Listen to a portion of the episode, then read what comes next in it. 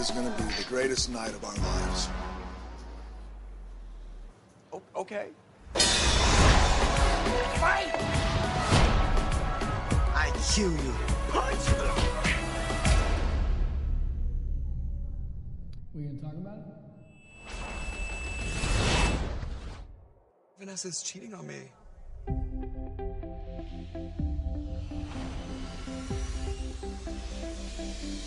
Welcome to Phuket.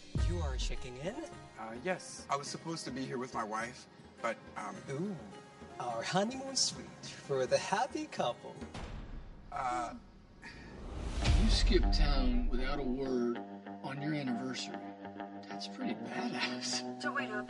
We can celebrate tomorrow and I'll make it up to you, I promise. What's your name? Brandon. Hello, Brandon. My name Penny. Don't worry.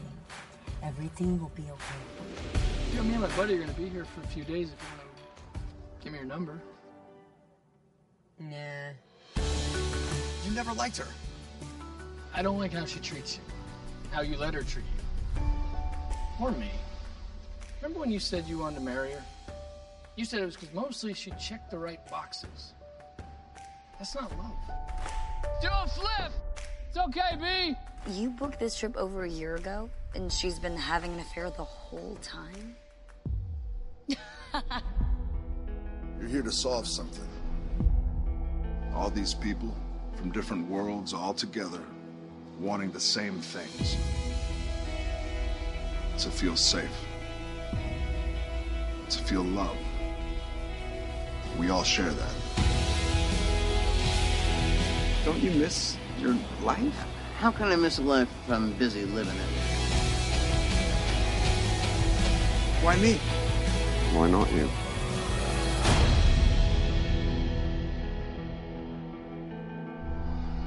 You wouldn't say I got my ass kicked, right? Oh, not to you. Yeah, we are brothers!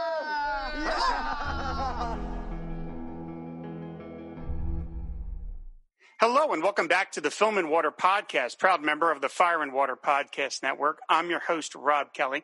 For this episode, we will be discussing the comedy drama Changeland. Changeland stars Seth Green as Brandon, a man who finds out on their anniversary that his wife is cheating on him. Instead of confronting her, he goes on the trip to Thailand he had planned for them, but invites his best friend Dan to come along in his wife's place.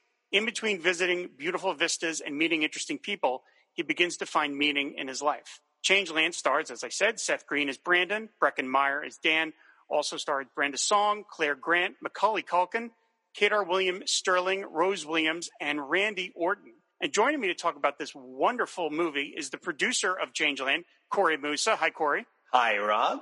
And the writer, director, star of Changeland, Seth Green. Hi, Seth. Hey, Rob. Thank you both for doing this. I really appreciate it. So happy to be Right here. on. Yeah, I'm excited to talk about it. Yeah, so uh, Corey introduced me to this movie a little while ago and told me that he had produced it. And we went out and my uh, fiance, I sat down and, and watched it. And I have to say, we really loved this movie. Uh, we had no expectations as to what it was going to be going into it. I don't think that the uh, like on the the internet descriptions necessarily do it justice exactly as to how much is going on in this movie. But let's start at the very beginning. Seth, like, how did this whole thing come about? Um, it's got really simple origins. Um, I went on a trip, uh, like a five week trip around the world with my friend Dan, and we spent about 72 hours, maybe uh, four days in Thailand.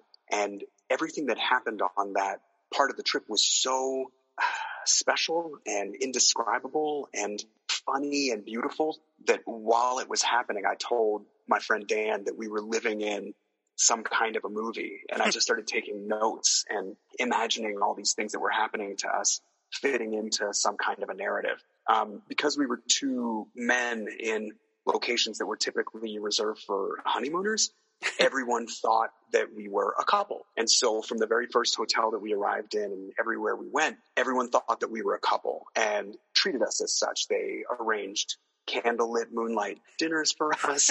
um, they covered our beds with rose petals. They gave us complimentary champagne. And Dan and I at one point were like, you know, we almost owe it to all these people to fuck tonight. Like, I feel like we're letting them down. They're putting so much effort towards us. and so along the way, everything that happened in the movie, um, except for all of the meanings of it, it happened to us. We went out on a snorkeling adventure with a guy who was an expat and uh, had reinvented himself in Thailand. We we met um, newlywed uh, honeymooners that were this very brash guy and this incredibly reserved woman.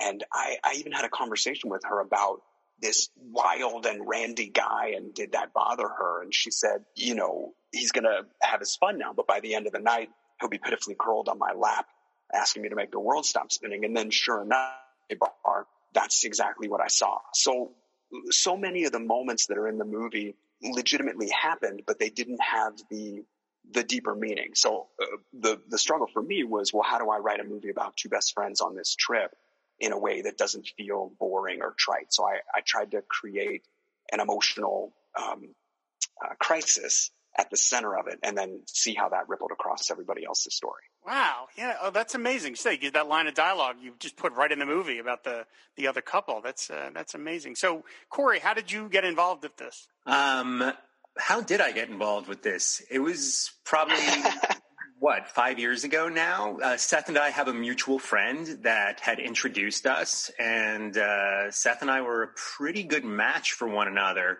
um, in terms of our sensibilities. And at this point, Seth had written a preliminary script.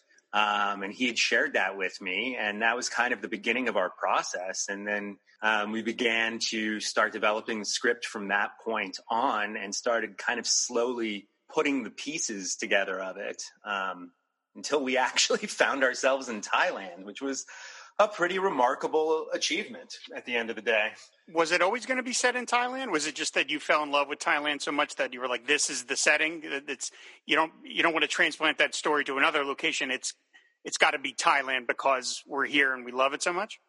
Well, it yes, but it was also more specific than that. Like Thailand is so categorically far away from the U.S. and what I noticed while I was there was that it felt like another planet entirely to the degree that I didn't think about any of the things that were really burdening me. I, I, I was in a place so alien that it relaxed and calmed me and set me at ease to the point where I could have much larger, um, deeper thoughts. And I, I, I love the simplicity of locations or destinations that millions of people go to from all around the world to share some kind of experience. I'm, I'm tickled by the stuff that, that lasts through time.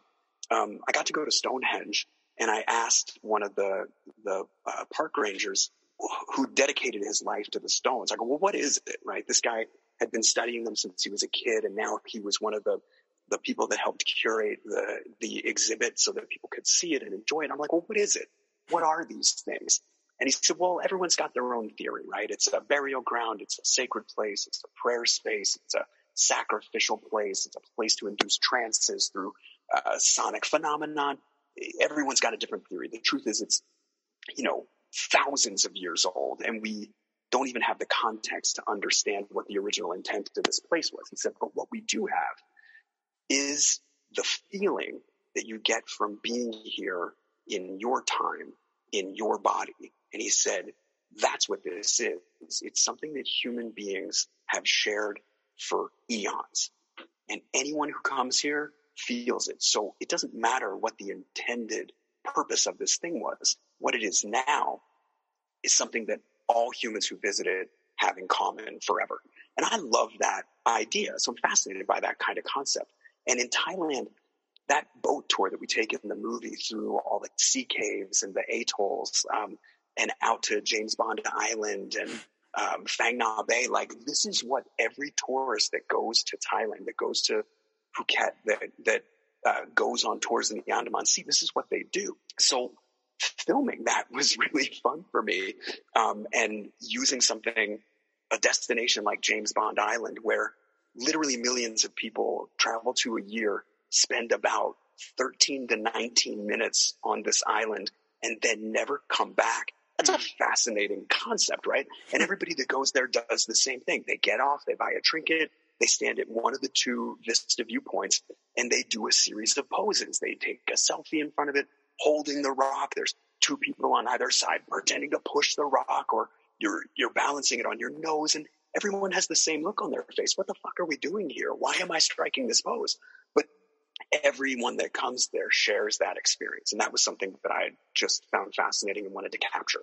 Um, the the the simplicity of visiting all of these different places and using them as a backdrop for friends trying to solve deeper problems. When you were, you know, starting to set up the movie, I mean, were there particular like cinematic inspirations that you had for it? Because one of the things that I really enjoyed about Changeland was that it it is to me just as much about the place you guys are going to than what's than what's going on with the characters. And and specifically I think about like Before Sunrise, which is my all time favorite movie, and that movie works as like a travelogue for Vienna uh, or like David David Lean's Summertime, which does the same thing mm. for for uh, Venice. And to me, that's part of the appeal of Summerland is that I'm in uh, Changeland, excuse me, is that I'm enjoying the story of the, what the characters are going through, but also I am being transported to this place I've never really seen before. So, were there movies in the back of your mind of like I want to kind of uh, go go after this feeling that you had seen and enjoyed? Um, I mean, I love movies, and it, I could easily say that literally everything I've ever watched was inspiring for how I would try to accomplish this. But I was uh, that that was definitely um, at the forefront of my mind is the the reality that Thailand is a character, um, and treating it as such, giving giving our locations a point of view and a a feeling um, in every scene. Um, it, it was there, there really was no other place to shoot this because the movie is about you know getting far enough outside of yourself that you can see yourself right mm-hmm. and there's there's no other place that has this collection of impossible views and experiences and it's not the like whole, we didn't talk about it uh, rob it was uh, uh, we we talked about potentially shooting the movie in hawaii for a, a, brief minute, and there was no way to do that. There was no way to do that. We didn't want to change the location to Hawaii, and you weren't going to fake Thailand uh, for Hawaii. uh, so it, it, actually became a non-option. And then once we really settled on what we were going to do and being in Thailand, uh, the Thai government like really started kind of helping us get out there and achieve that. Um, there was yeah, that was part of the sales pitch all the way, and something that Corey and I talked about just as as far as how to produce the movie is that there there felt like an opportunity um, existed to not just get the government, the board of tourism, um, you know, the national parks, because the premise of the movie is so um, loving um, whereas a lot of the, the films that shoot in Thailand are about police corruption or about drug trafficking or about the sex trade. Our movie is a very gentle, I, I hope, an honest uh, depiction of what it feels like to be there. Um, and so that was part of our sales pitch to all of the, the people that we, we wanted to get to help us make the movie was we're going to make all of this look incredible. We said that to every one of the locations. We, we said, we're going to set something in here that makes people remember this place and come here years after the film right? That's that was the that's the sales pitch. I, I, do want to get back to that in a moment but corey you, you brought up something about producing and i wanted to ask you about that. What is it like producing a movie that far away from you know presumably sort of hollywood? I mean what is it what's I mean, I, you said that Thailand was obviously very, uh, you know, they were happy to have, have, somebody there and producing this sort of positive move. But what is, what's it like being that far away from the sort of center of, I guess, presumably where the money is coming from and where the, the everything, everything else, all the other decisions that are sort of being made, and you're you're on the other side of the planet. It's uh, it's a challenge. Um, you know, working in another country is is intimidating. It's not something that I, I, hadn't done before, and you know Seth has done it before, and most of us who'd worked on it had done it before. But Thailand really is on like the other side of the planet, and it's it's really like just going somewhere you've never been before. You couldn't have really imagined it. Even when you walk out of the uh, airport for the first time, and the weather and the humidity hit you, it's it's kind of unreal, and you're like, where have I arrived? Um, so shooting in Thailand, uh, I was very scared to go out there. I had never visited Thailand. I was the first person from our team in the United States to get out there. And thankfully for us, um, we had been put in touch with this local production company in Thailand called Living Films, um, run by this awesome gentleman named Chris Lowenstein. And if it hadn't been for him and his vast experience, the the entire idea uh, it would have been so overwhelming. But he was able to really help us find the connection point to the locals and teach us about the culture enough that like we weren't offensive to anybody when we were trying to do what we were doing. Um, so he helped really bridge the gap. Him and his partner Oliver Ackerman. Um, they just bridged the gap that we needed to have um, for the cultural barrier. And it was a very unique thing because within probably just a week of all of us working together, working with the local um, Thai crew, it, it became such a, a family experience. I felt more at ease with this group of people than I had ever felt working on an American uh, set before. And furthermore, the Thai crew, they were just magical. They worked World so class. hard. They worked so yeah. well. It was unbelievable to me, really, that they were able to produce like such awesome things on a daily basis. All of our needs, they they exceeded all of our expectations in such a, an amazing, positive way. So, like some of the locations that you scouted, I mean, like the the scene in the uh, with the Buddhist temple with with uh, Dan and Brandon, where they go and they talk to the, the they talk to the uh, the monk presumably, and they Dan instructs Brandon on what the, the ritual is there. Like, where how do you how do you scout that? I mean, how, like how do you is it was is that is is that something set that you had already found? Is that boy, we'd love to shoot this, or how does that how does that come about? That's funny. So I, I actually just looked over some old notes, and it was three drafts before we were shooting it that that whole sequence was a completely different thing. Corey, do you remember when when I wrote that as a spa? Yeah, it was like a massage parlor scene. well, I, this so this became so confusing to people, but I I have always thought that like, and I'm not talking about any kind of sexualized thing. I mean, like when you have a really good massage, it can put you in an elevated place. And the whole point in that moment was to give Brandon a little bit of relief from all the pressure that had been building up in him, um, all the anger, all the frustration. I wanted a moment of release there that that let him feel lifted um, after that change. That's why we, we hard cut directly to sunlight um, after that sequence. But um, several drafts of it, everybody that read it was like, I don't understand. Does he just get jerked off in this thing? And I was like, no, it's like, what? How the fuck did you know? No. And so I, I was like, oh, I gotta make this into something different. I've got to have like a, str- a stronger structure for a scene of evolution for this guy. And so I came up with the idea of very, because there's all these very basic, um, meaningful Buddhist prayers, um, really simple things that just are, you know, like guidance, uh, like the five lines, that kind of thing, where it's, where it's the basic, most, um, important teachings of the Buddha, right? So I thought, okay, well, this will be a good scene. I knew it should be a temple and we wanted something special. So it, it's just our location scouts gave us several different good options. And then when we, when we saw that cave temple, everybody agreed, oh, well, if we're allowed to shoot here, this is where we shoot. There's nothing like this. We wanted something that looked like an oasis in the darkness when the boys are walking down that path and then they come to this cave of lights. Like it was just unbeatable. And once we had that location, then Patrick Ruth and I spent a bit of time talking about how to make it feel on film the way it feels in person yeah, I don't know what we would have done without him. Like I'm, I'm so grateful that we got to make this movie together. Well, I, yeah, I specifically wanted to talk about uh, Patrick Ruth, the cinematographer, because this movie is gorgeous. I mean, it is just yeah. gorgeous. I mean, I, you know, I don't know what your what your budget was on this film. I know it certainly wasn't Avengers Endgame or anything, but I mean, this, no. I, you know, I mean, but this thing, this thing is gorgeous looking, and it, it's, you know, I was like, wow, I can't imagine what like it, the film looks probably way more expensive than it is. I would say. I mean, it's just sure. it's so beautiful, and so talk about working with him a little bit because I mean, it's like you you you went into it sort of saying I want to capture this kind of look, this sort of very saturated, beautiful. I mean, the the, the way the colors pop at night, and then the, the, the sort of like uh, aqua colored sky. I mean, this thing is. You said it's just simply. There's so many shots of this that are like you know like uh, postcards. I mean, they're just beautiful. So I want to talk about uh, working with him. Yeah, um, I had two other DPs. Uh, one that I thought for six years during the development of this was going to shoot it, and he was unavailable when we actually got a green light.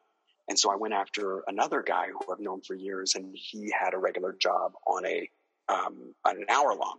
So neither of them were available. So I turned to everyone. I was like, ah, guys, I need great DP recommendations. And um, a good friend of mine, Casey Tebow, uh, recommended. Well, actually, what he did was he sent me an email and he said, okay, here's three top choices, but now I'm going to explain to you why you should pick Patrick Ruth. and he sent me Patrick's reel, which had a bunch of work on it. Um, and especially uh, one thing I noticed was a, a, commercial, 30 second spot that involved a, a rowboat and a lighthouse. And there's no dialogue in it, but the visual storytelling and the way that he was able to capture what it feels like to be lost at sea and find some um, respite. Like I said, oh man, this is my guy. So then I called Patrick. I sent him the script and we talked about it. Um, and he was game for it, but I had no idea. Uh, I knew he was going to be awesome, but we clicked so fast and came up with a um, a nearly a near psychic kind of communication when we were in the in the field. It was it was just awesome. There's no question that he elevated the film to another level, which is exactly what we were looking for.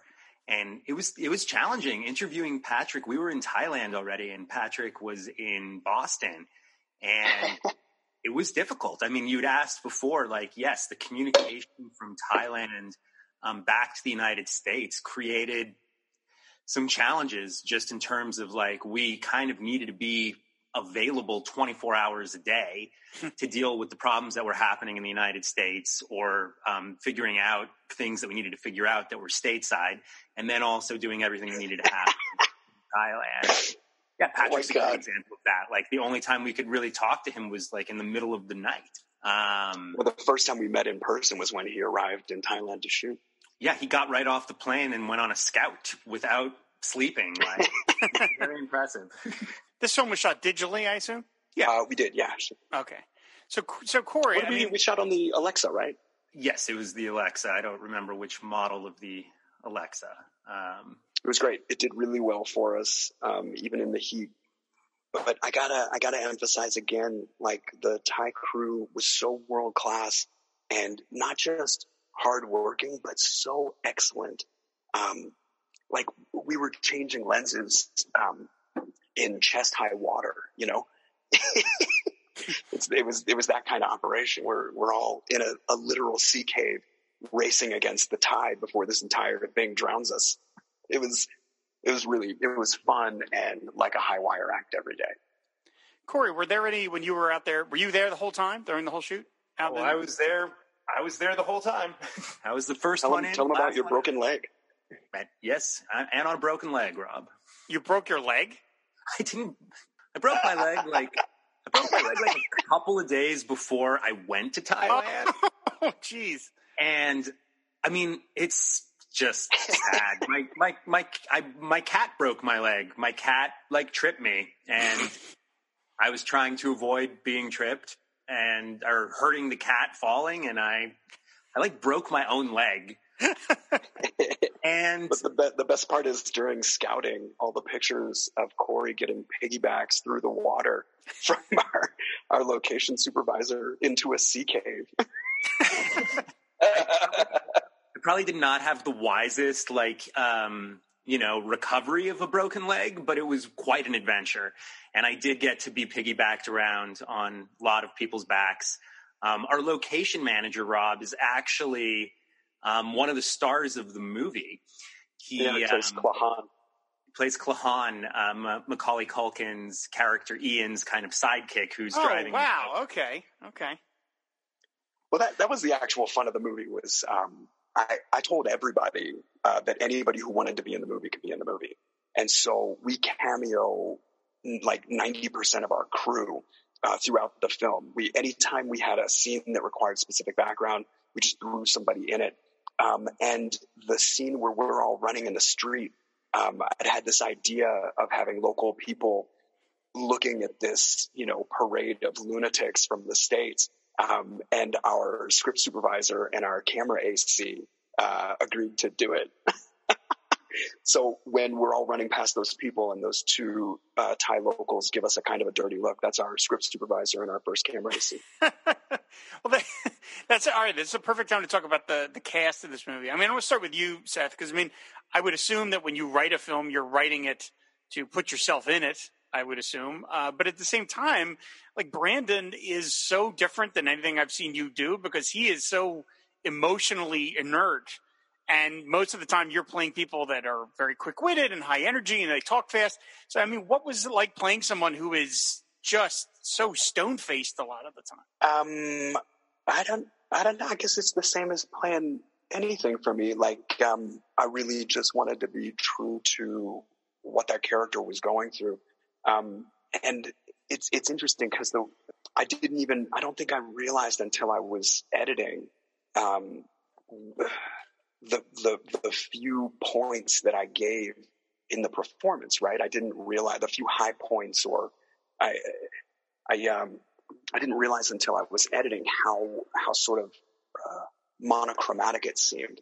Um, but from a, from a preparation standpoint, it didn't, I didn't approach it any differently than I approach anything else. In, in fact, I, it, I, I almost had leeway to go lower because I knew I could count on Breckin to to be Dan, right? Like yeah. to be the Dan in those scenes. I, I couldn't help it when I watched the movie, and I've seen it I think three times now. I couldn't help it when I watched it that how much of what a plum part you gave Breckin Meyer because as Dan, he gets to be charming and funny, and he gets. I mean, it's like he is the best friend everyone would want yeah. uh, in real life. He's the guy who's when you're when you're down and out, he comes and he's trying to cheer you up. I mean, it's a marvelous performance. He's so funny and, and he's such a great contrast to you because you're just so kind of miserable through most of the movie. and here's and he's just you know, and even even when he tries to hit on uh, he tries to hit on the the one of the the boat tour women and the way she rejects him, and he just kind of goes. All right. And he just takes it like, you know, it's like, it's so utterly charming. Like, oh, I wish everyone was like this. So, I mean, did you always intend to have him in the movie to, for him to play Dan? Um, yeah, well, actually, originally when I wrote it, I thought, and I mean originally, like I, I, wrote eight different or six six completely different drafts of the script and like two revisions on each one of those drafts. So, like really early on, I thought I would play Dan and that Breckin would play Brandon. And somewhere oh, wow. around the the third draft, um, I realized that I was going to play Brandon and he would play Dan. Um, but but you know, I had a lot of uh, things I knew about this. I knew that it was going to be uh, expensive to shoot in Thailand, and I knew it was going to be difficult to get a budget that would support this kind of movie. Um, just the way that independent movies are made, this wasn't going to be The Hangover, and it was never going to be something that that needed 800 screens to perform. And so everything that I, I, I did was trying to figure out how to make this as inexpensively as possible.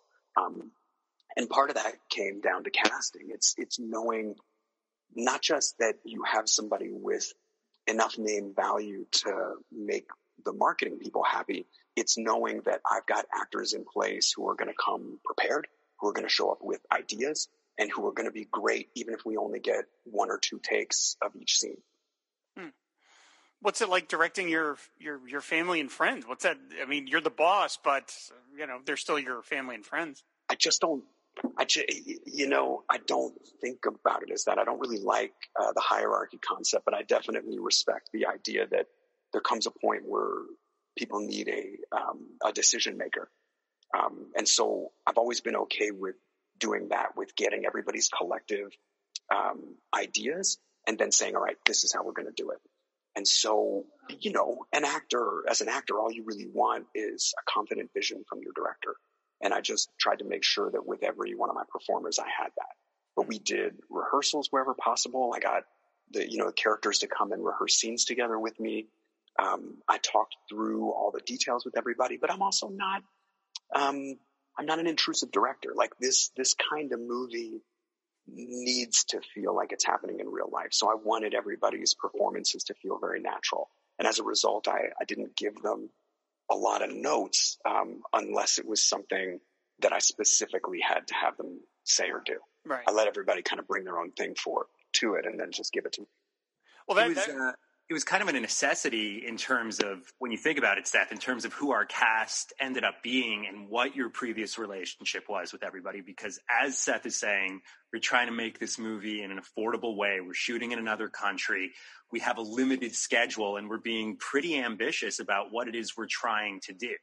So the fact that the working relationship that Seth had with Breckin, um, with Mac, with Brenda, with Clare, with everybody um, everybody knew each other for the most part in some way, which allowed there to be a real easiness about being able to get into character, being able to be comfortable, and being able to move through your day so you're not getting stuck in any particular moment. And with Seth directing the movie and starring in it, he's got a tremendous job of having to look at the monitor and direct everybody and direct the art department and all of the different departments, and then also has to deal with his own performance.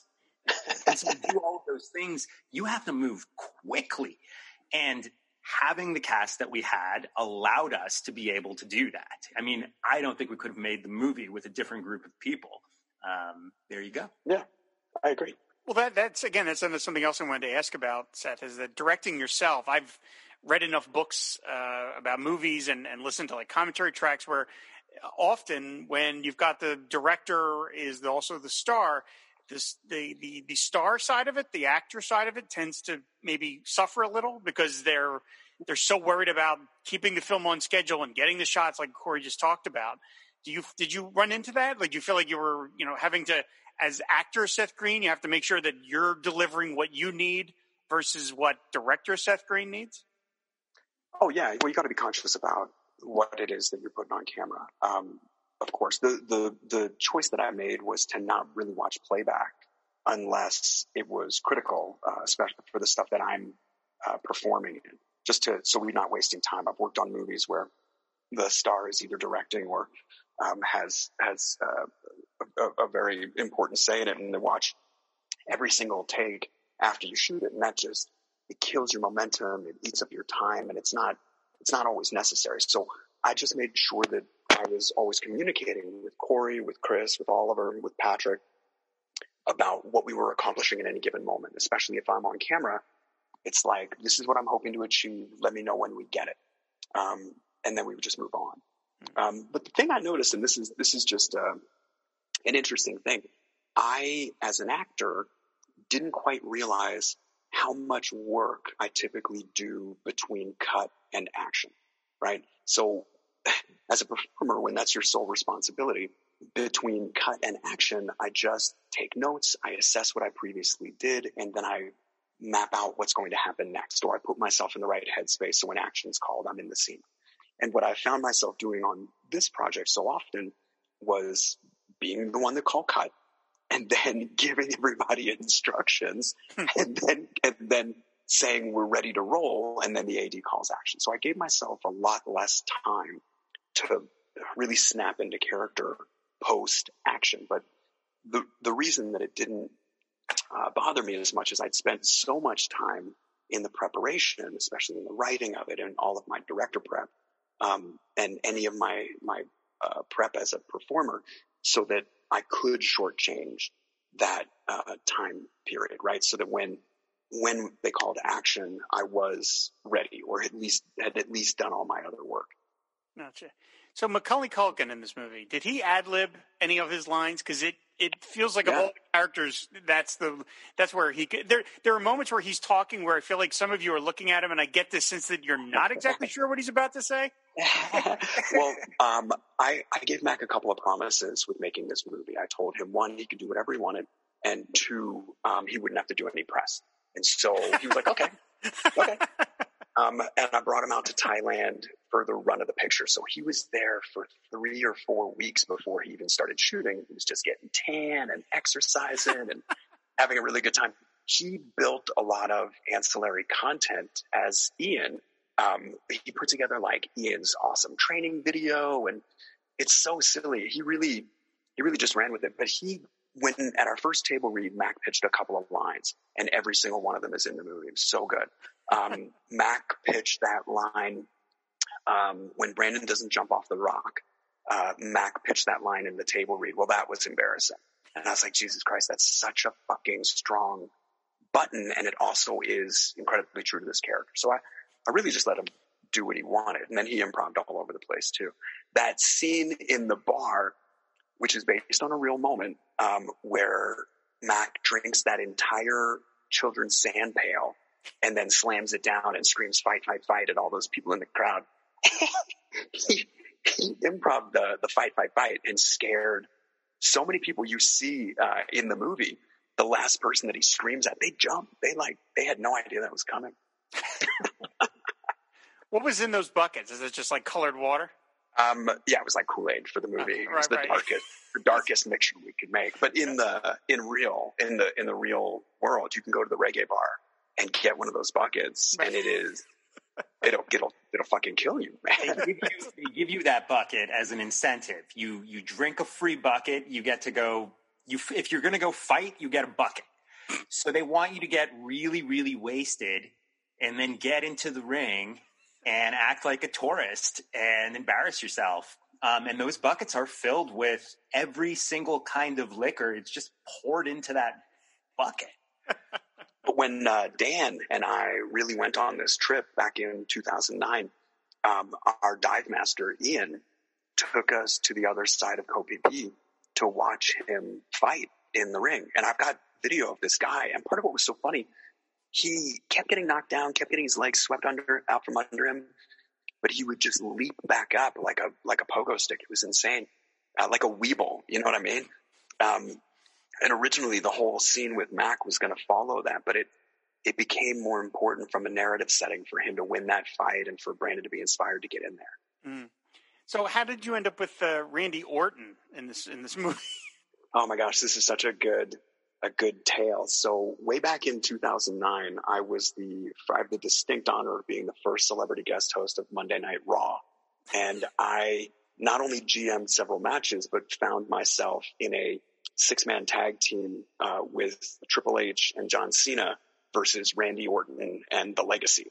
Um, uh, and Randy and I, um, had some in ring beef and, uh, we, we milked that for the next several years, like like Andy Kaufman and David Letterman. Um, and I got I knew this character needed to be a big guy, like not just a big guy, but a guy who had presence without saying a word or moving at all. And Randy is a very um, dynamic performer.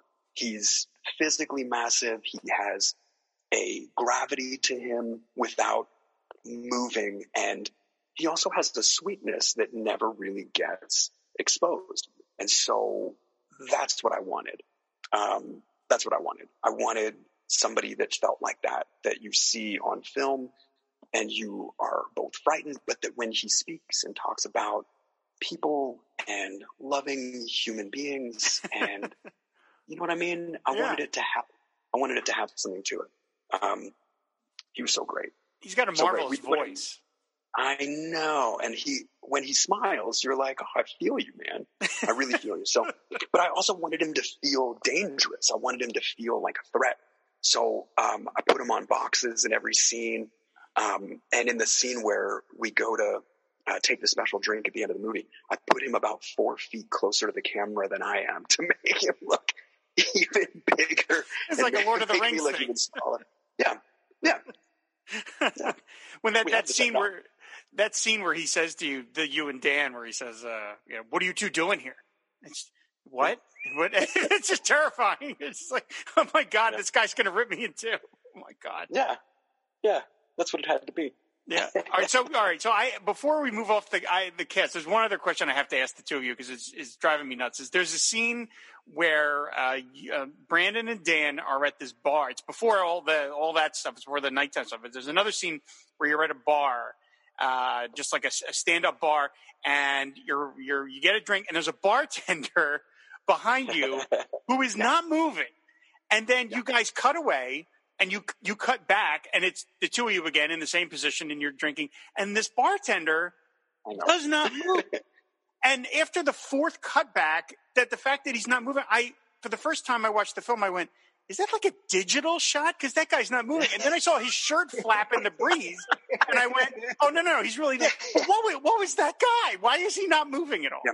Well, so that whole sequence is meant to be kind of a watershed moment for Brandon. He and Dan have hit like the highest point of their conflict, and Brandon, uh, everything that he's been holding in is is meant to come out. And I had always seen that scene um, when Dan and I went on this trip.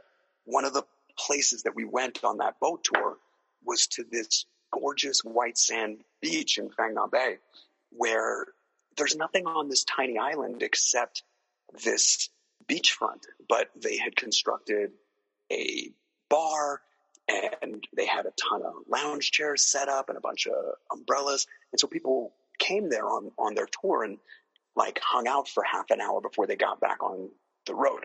And there was a swing and I've got pictures of me and my friend Dan having the greatest time of our lives on this swing.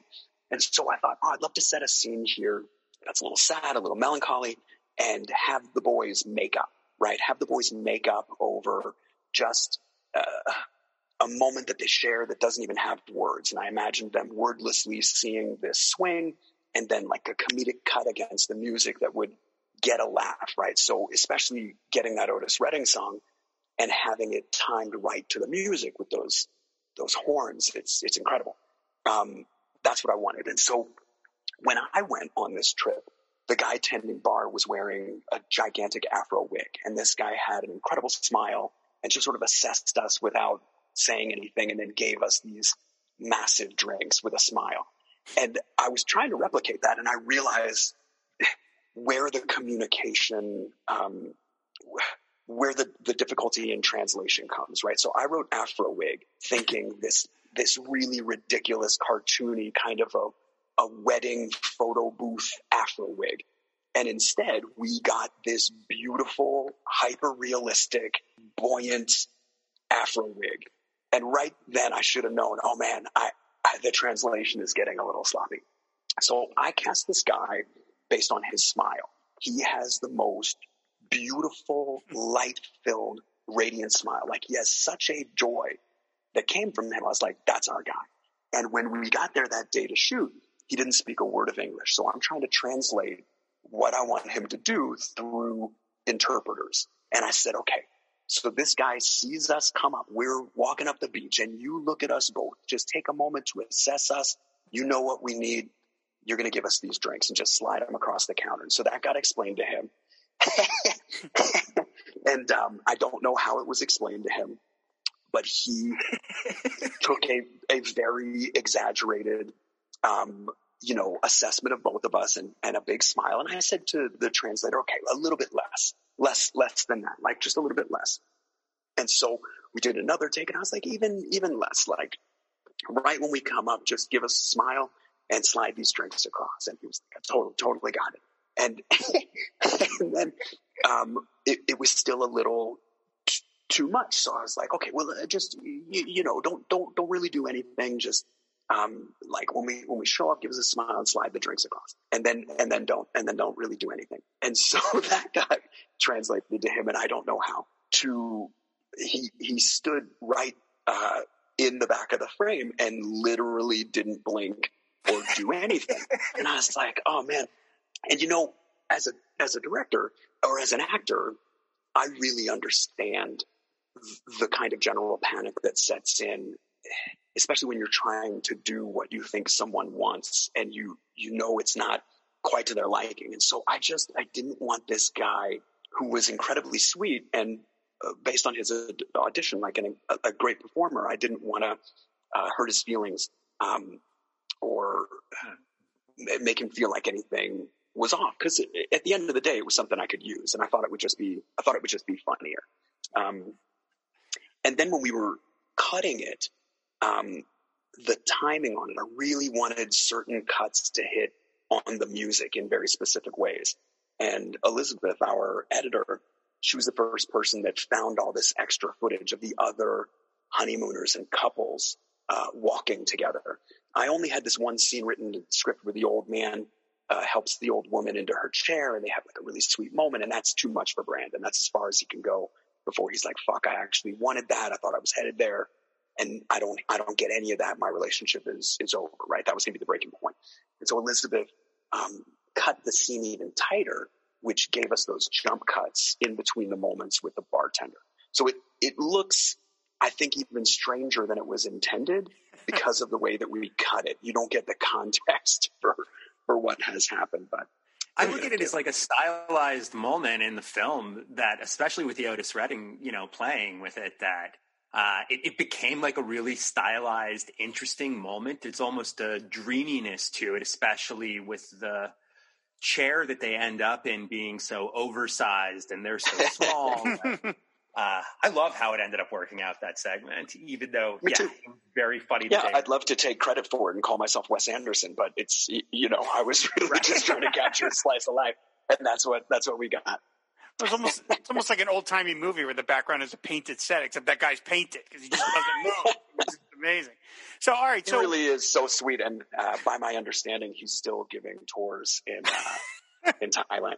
And now he's he's using our movie as a point of reference, like I hope everybody does. Like the guy in that speedboat, I hope he has really, I hope it's boosted his speedboat business, and that everyone for the rest of his career asks him to eat the sandwich. And oh, the the drink. eating the sandwich guy, right, right.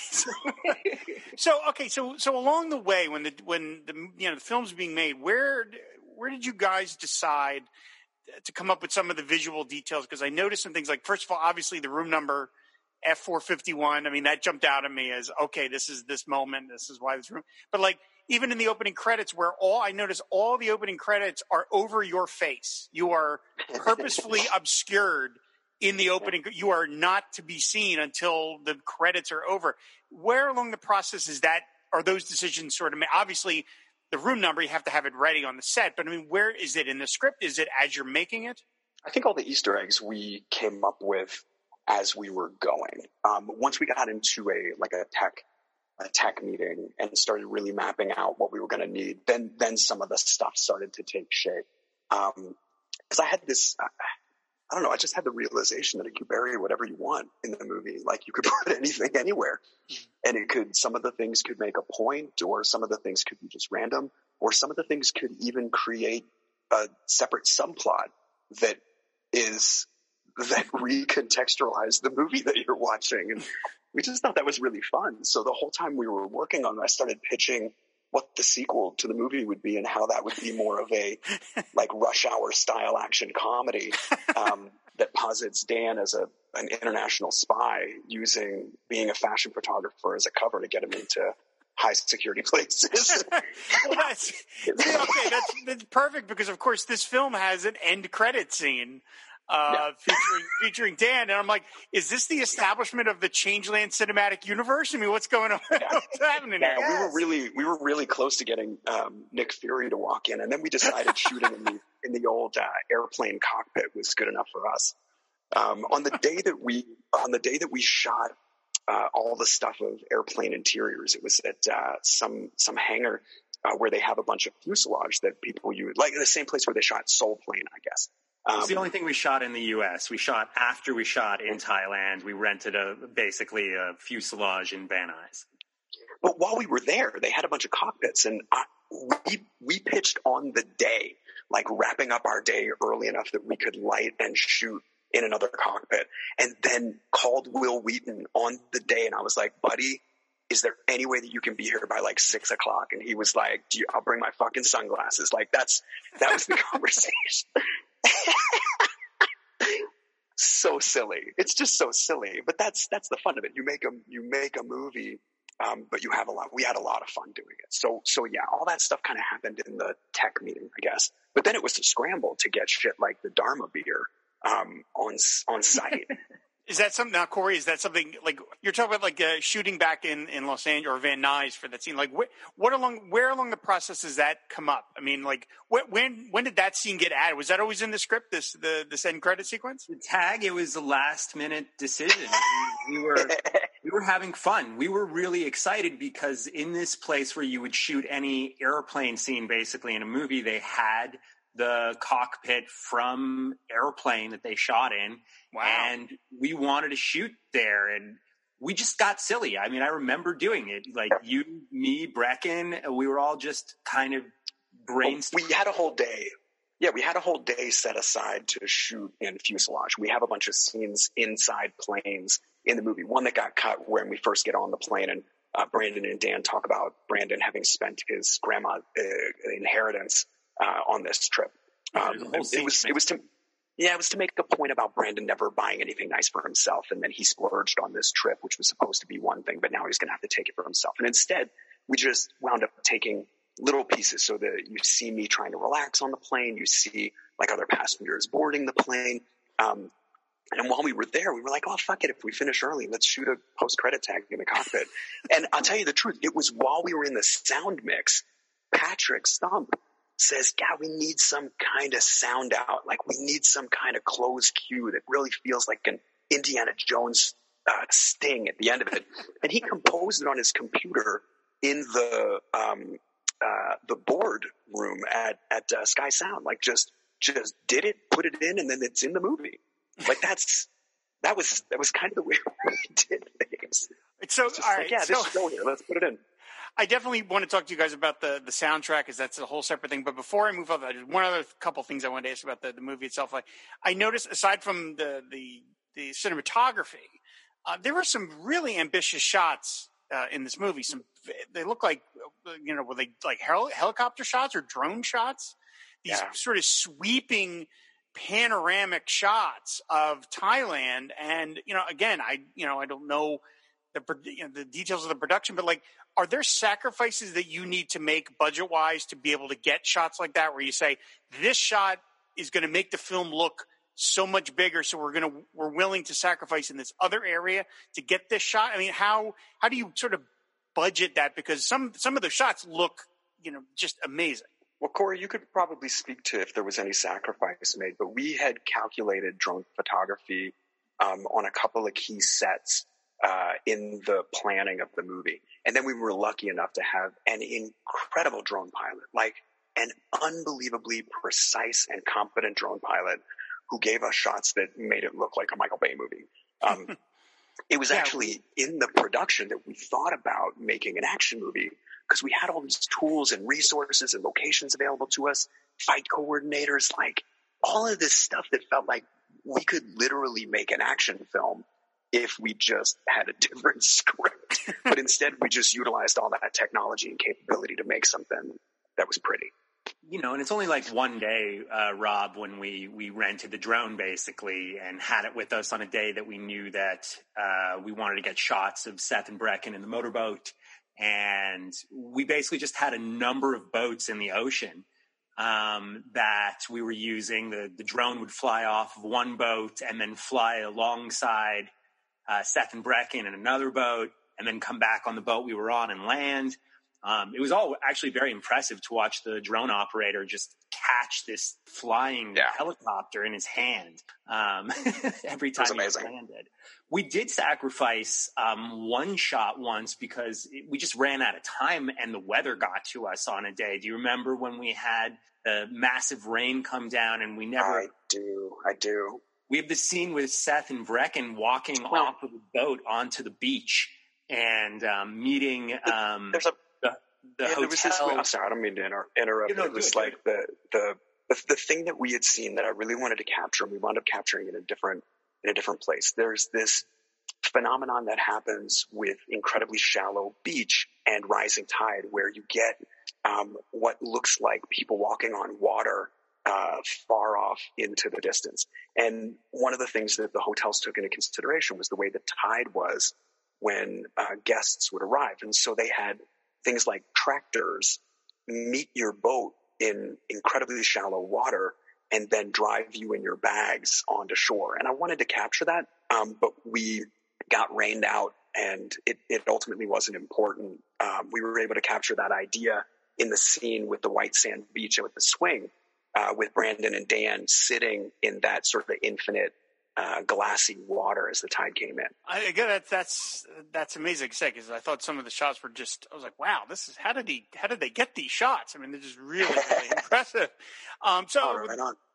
Uh, One of my favorite aspects of this movie, and I'm trying not to give too much away for anyone who hasn't seen the film, uh, but one of my favorite aspects of this movie is that there are no uh, forced external conflicts in the third act, which I think a lot of formula movies have, where it's like there's a misunderstanding or or there's a robbery, you know what I mean, something to Yeah. kind of like goose it, and it isn't that. This movie just sort of moves along at the at, at the pace that you would sort of expect real life to happen, and like the scene where.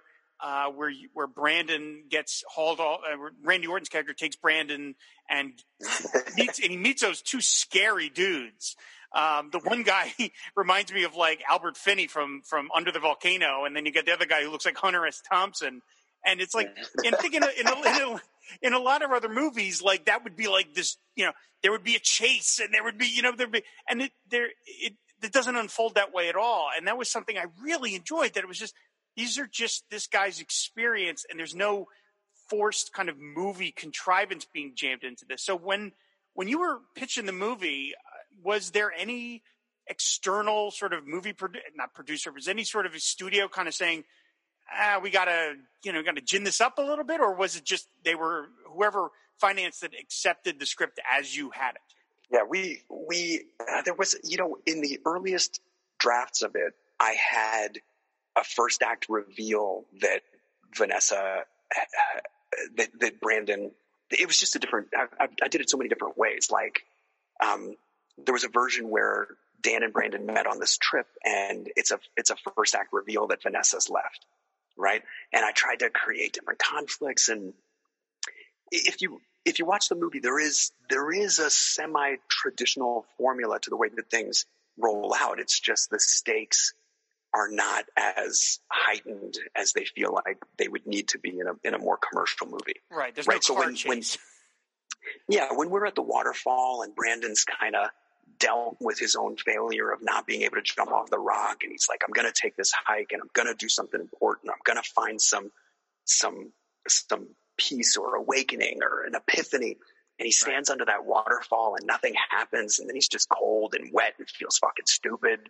And his friend is like, "Well, what do you want to do, man? Do you want to?" It reiterates the thesis. Like the only decision you have to make is whether you're going to fight for this or not. Everything else is on the other side of that question. Like, are you in it or are you out? Because that's the only question that matters. And he reiterates that to Brandon, who in that moment is miles from home and hates himself for having been such a coward in the relationship, his own failures in the relationship to be the one that got cheated on. And he wants to fucking go home.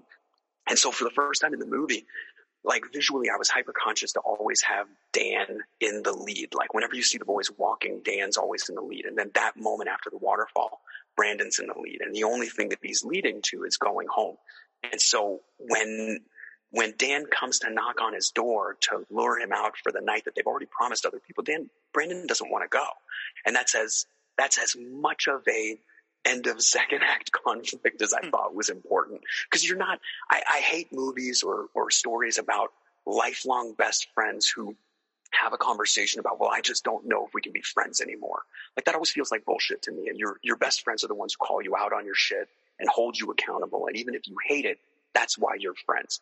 And I really wanted that to be at the core of this movie. So the, the conflict is as simple as, as Brandon retreating back into his shell and wanting to give it all up and Dan insisting that we're going to go further. And he takes him out on that last night and that's where the magic happens. So it is, it's a little formulaic, like they both kiss a girl. Um, and, but I, but I wanted to make it more meaningful than all that. Um, I wanted it to feel, it's why Penn says that thing to him. You know, he's like, give me your number. And she says, you know, that was just between us and we'll share it forever. Those are my favorite kind of moments, these significant ones that are just a moment, like visiting James Bond Island. Brandon had this amazing shift in himself and every one that he met, everything that he interacted with was a part of it. So when you were when you were shopping the script around, there was never any uh, indication that anyone this this is it, this is the script, and there was no there wasn't anybody else saying, eh, "Can we do this?" There was a ton of people saying, Can we try this? Can we do this? Can we do that? And there were certain compromises we were not willing to make with this particular film. And it just kind of was what it was. You, you either take it as it is, um, or you don't. And we were fortunate enough to find the partners that understood what we were trying to do and allowed us that freedom to work within.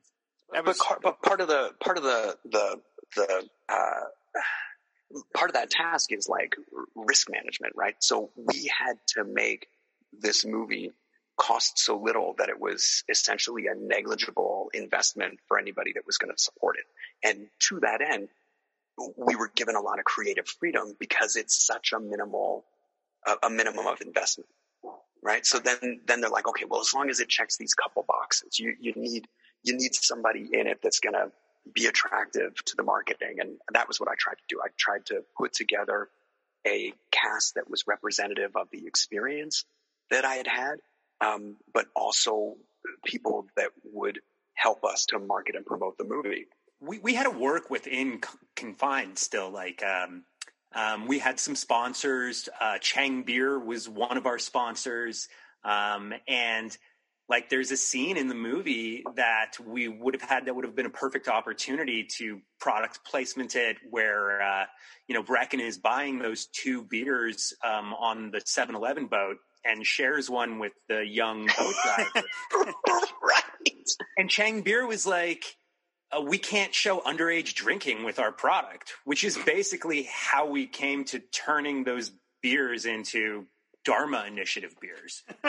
yeah, that was the, that was the best uh, part of our like production tech meeting was the realization that we we needed some no name beer, and I was like, well, what if we just got those cans that say beer on them, like from Lost? and then Corey and I looked at each other, and I was like, oh my god, we could thread a subplot in here. We're on the island. So, yeah, there's maybe maybe we are. Maybe we fucking are. Expect Terry O'Quinn to walk by at some point. So I, you know what's uh, funny is I can't believe that you didn't. Well, I, I guess you just don't know Corey in real life, but the guy who looks like Hunter S. Thompson at the end of the movie is Corey. Um, it is. At the beginning That's you? Of, yeah, yeah. Corey with the broken leg. He started wearing that Panama hat. And I was at the very beginning of our pre-production. I was like, well, Corey, maybe this is you, and maybe you just let your beard grow through the whole time that we're here. so when we started the movie, Corey did not have much of a beard, and by the end of the movie, he looks like his Israeli ancestors. I Corey had no idea. I mean, all your all your social media pictures are not you in the current look. So, oh, that's funny. I didn't realize that. Um, I, you know, I make a sneak cameo appearance in all of my films. Rob, you got to look for me. we're going to talk about where you were and uh, never here. But okay, so you you mentioned earlier the soundtrack and Patrick Stump from Fall Out Boy has put together the soundtrack. So how did he get involved in this? I mean, you know, not every movie gets a you know gets a re- released soundtrack, which is what one of the things Changelands has got. It's a, it's coming out on on vinyl. That's part of the reason we're here to talk about it. How did how did he get involved uh, in this? Well, the soundtrack was has always been critically important to me. I love soundtracks as both a movie experience and also a separate intimate experience. And so I really wanted this film not just to have music that was important to it, but to have a, a standalone soundtrack that, that people could enjoy, not just the curation of these songs, but like, you know, whatever their experience is with the music itself. Um, and so Patrick and I, first of all, I love Fall Out Boy. Uh, when Under the Cork Tree came out, I was so into it that I, I felt a little bit like a fangirl. And then I met uh, Patrick and Pete from that band, and then over the next several years, like saw them play anytime they were around, and like uh, just became friends with those guys. And Patrick had said at one point he was really interested in doing cinematic score. Um, and I asked him, like, hey, he's so trained and educated, and his his act, his musical acumen is astonishing. Um, I I sent him the uh, actually no, I had been thinking about it, but it wasn't until we had shot it that I actually came to him and said, "Hey, I've got I want you on this movie. Are you interested in that?" He uh, read the script and came and watched like the loose cut that we had, and we started talking about doing it. And he was really excited to do it, and I so excited and grateful for him to do it. And then we just started talking about, okay, well, what is this score? And I talked about the movie scores that I'd loved and the type of continued refrain that I wanted to collect. I wanted the, the score to have its own signature. Um, and Patrick was incredible about supplying that, about finding that, um, about finding, we, we wanted Dan and Dory to have their own theme in a way. We wanted Brandon and Penn to have music that was specific for them, but we wanted it all to feel like the same composition. And I, I I'm so grateful. Like I love his music for this so much. It like there's moments where it really brings me to tears. Were there scenes where that you wrote in your head, scored to certain songs when you were when you were writing the movie? Yeah, every one of the songs that's in the movie, I'd, I'd pre-planned. Um, I'd known for a very long time that uh, Albert Hammond Jr.'s uh, cartoon music for superheroes would be the opening to the movie, um, and I wrote that whole sequence around that idea because I wanted it to feel dreamy um, and a little otherworldly.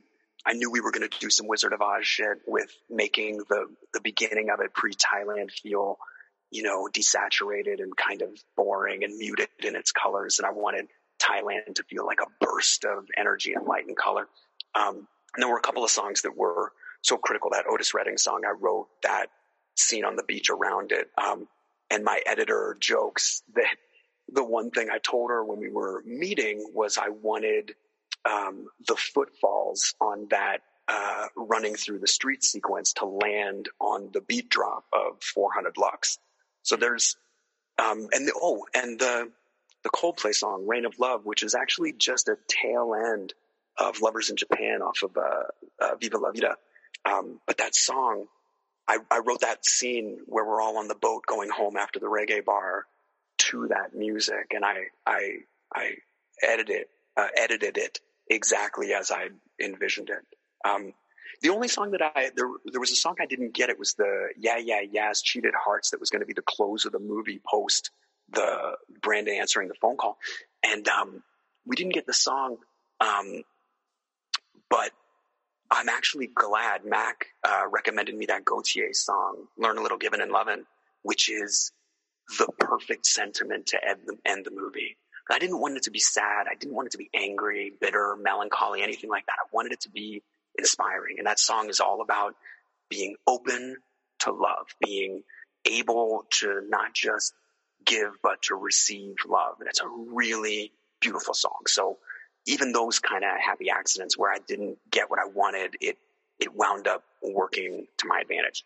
Um, the only song that's not on the soundtrack, and it's because they wouldn't uh, give us the rights to release it, uh, is the Beirut song "Nantes," which is um, an extraordinary composition, um, and I'm so grateful to have had it in the movie because it's the moment where we uh, make our way from the shore to the areas unknown, um, off into the jet blackness to arrive on a, a fire-drenched beach, you know, bathed in neon. Uh, and the song is perfect for it, even though we can't include it on our vinyl release. How did how did a vinyl release get? Uh, where, where, did that notion come from? You guys are going to do it on not just release a soundtrack, but a vinyl soundtrack. Yeah, that was always the plan. Quite frankly, that was always the thing. I love uh, tactile experiences and physical totems, and you know, there's something very special about having an album that you pull out of the sleeve and you look at the liner notes and to that end, we were incredibly detailed in our artwork, in our in our uh, packaging, and in the pressing of the discs themselves. Like the colors that we chose are all part of the experience. Hey, Corey, can you tell us a little bit about the you? You sent me the artwork for the for the sleeve, and it's really beautiful. You talk about the art uh, art a little bit.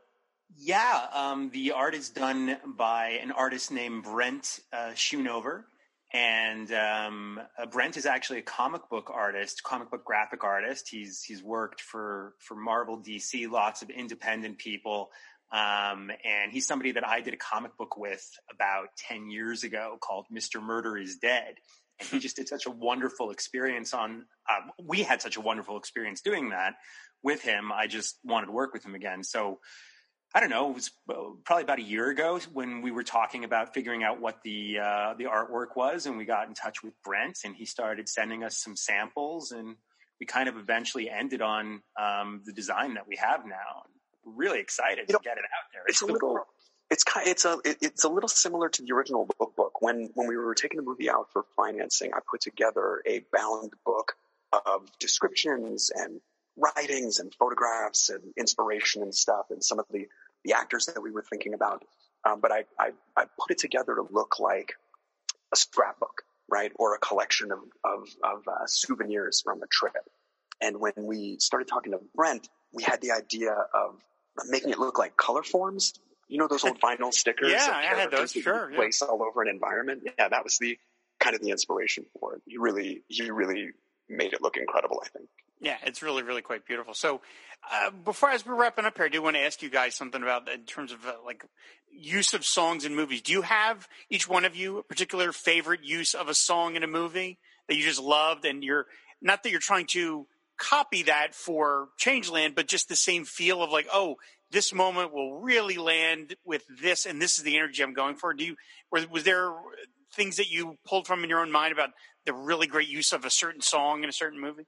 Um, well, I grew up loving soundtracks like Purple Rain and Stand By Me or Dirty Dancing or The Lost Boys.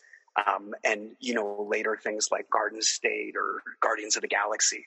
Um, I, I've always appreciated the way a well placed needle drop can give the audience something additional uh, to your storytelling. And, and, and that's that's always my favorite use of it. One one thing that stands out, and it's it's um, in in in reality bites, uh, they use uh, Ben Ben Stiller uses "U2's All I Want Is You" um, in this moment of like cleansing, renewal, and uh, y- you know awakening for the characters, and it's this painful, um, longing love song, and it, it does so much work for him as a filmmaker in this moment. Like the song does the trick, right? It, it gives you that extra push um, to support the visuals and make make the audience feel the thing. Um, I love those kind of moments, and I, I I try to find them wherever I can. Yeah, soundtracks were my earliest love of music. Um, that was my introduction to all sorts of musicians. Was being able to pull out the the old LPs that my parents had and play them on the record player. Um, you know, I think the first album that I ever really got into, and this is scary, would would be Saturday Night Fever. Um, and I mean, that introduced me to so much music. And, you know, today, especially in the indie film market, being able to use what we call needle drops in your movie, it, it's a it's a privilege. It's it's hard. You're not usually going to be able to, on the size of your budget, be able to afford, you know, music that's really out there, popular music.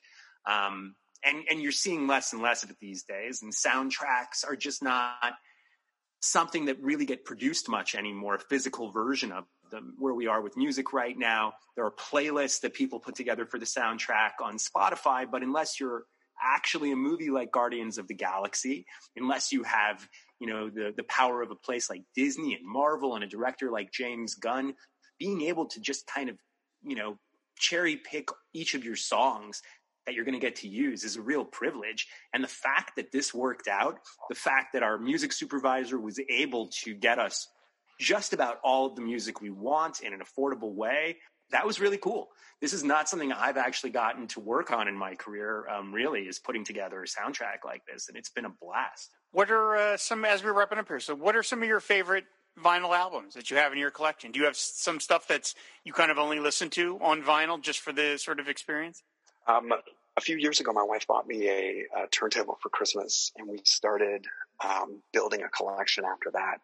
Um, one of my favorite things was that box set that the, the, the, Beatles put out a few years ago that has um, reproductions of all of their original albums on vinyl with all of mm-hmm. the original album art, which is pretty crazy. But we also bought some stuff like you know, Phil Spector's Christmas record or hmm. uh, some old blues and soul stuff. And then we bought a bunch of soundtracks that we think are awesome. Um, I've got, you know, uh, uh, Lizzo's, uh, uh, what's it called? Coconut oil on, on vinyl. Um, uh, White Stripes. um, I have a very large collection of musical theater on vinyl. I sure enjoy listening to Stephen Sondheim and Andrew Lloyd Webber that way. Um, I enjoy a good uh, time to sitting around to listening to a, a, chorus line. That that one is fun. Yeah, it's pretty sad. It's pretty sad. I, I, will say for my, I have an Albert Brooks record that's never been put on CD or any other format, and so I hold on to that record with dear life because it's the only format I have available for. I just love it so much. So well, uh, why don't we? Uh, the movie itself, Changeland, is available on different streaming platforms. You can get it on Amazon Prime. That's where I watched it, and it's available in other formats. But why don't, as we're wrapping up here, why don't we? Why don't you guys talk about where can we get the vinyl soundtrack? When is it coming out and where can we get it? You can place your orders for the album at changelandmovie.com. Um, there will be a widget on that page that will direct you uh, to get the soundtrack, and uh, that's that's where it will be. All right, outstanding. So we'll have that link in the show notes. So, uh, Seth, Corey, thank you so much for doing this. I mean, uh, Corey, I thought it was just wonderful when you told me about this film, and I went and watched it that very night. And both, again, my fiance and I just sat and watched it. And we were, I will say, she's she's hard on movies. Uh, she's real hard on movies. Where if a movie bores her, the phone comes out pretty quickly. Uh, I've noticed that about her. I've recommended films to her, and then I notice five minutes in, the phone's out. I'm like, oh, it's not bad never once picked up her phone during Changeland. Never once. And and when it was over, she turned to me and she said, "That was great. That was great." And I said, "We've watched it a couple of times now. It's really a terrific movie. I would recommend it to to anyone out there." And like I said, the vinyl soundtrack will be coming out, and that'll be really fun. So again, thank both of you for the movie, and thank you both very much for for doing the show. I really appreciate it. Thank you, Robert. It's actually um, really meaningful that you guys liked it. Yeah, thank you so much. Please tell your fiance Kelly, um, thank you. Uh, I am so pleased she didn't pick up her phone once. Yeah, it's a, that's. I feel like she could do reviews. Like, how many times did I pick up my phone? Zero. That means it was great. It's the inverse of what you would normally expect. So, uh, again, everybody, I highly recommend Changeland. Go check it out. Of course, with this show, if you want to find this show, go to our website, fireandwaterpodcast.com. You can subscribe to the show on Apple Podcasts, Spotify, Stitcher, and Amazon Music. We're always talking movies over on Twitter at Film and Water Pod. I, of course, have my other movie show, Fade Out. You can follow that on the same Fire and Water Podcast Network. And then finally, if you want to support our network, go to patreon.com slash FW Podcast.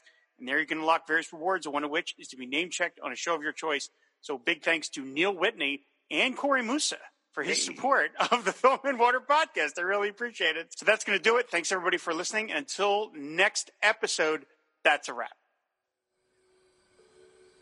This is a very special bottle, the last of its kind.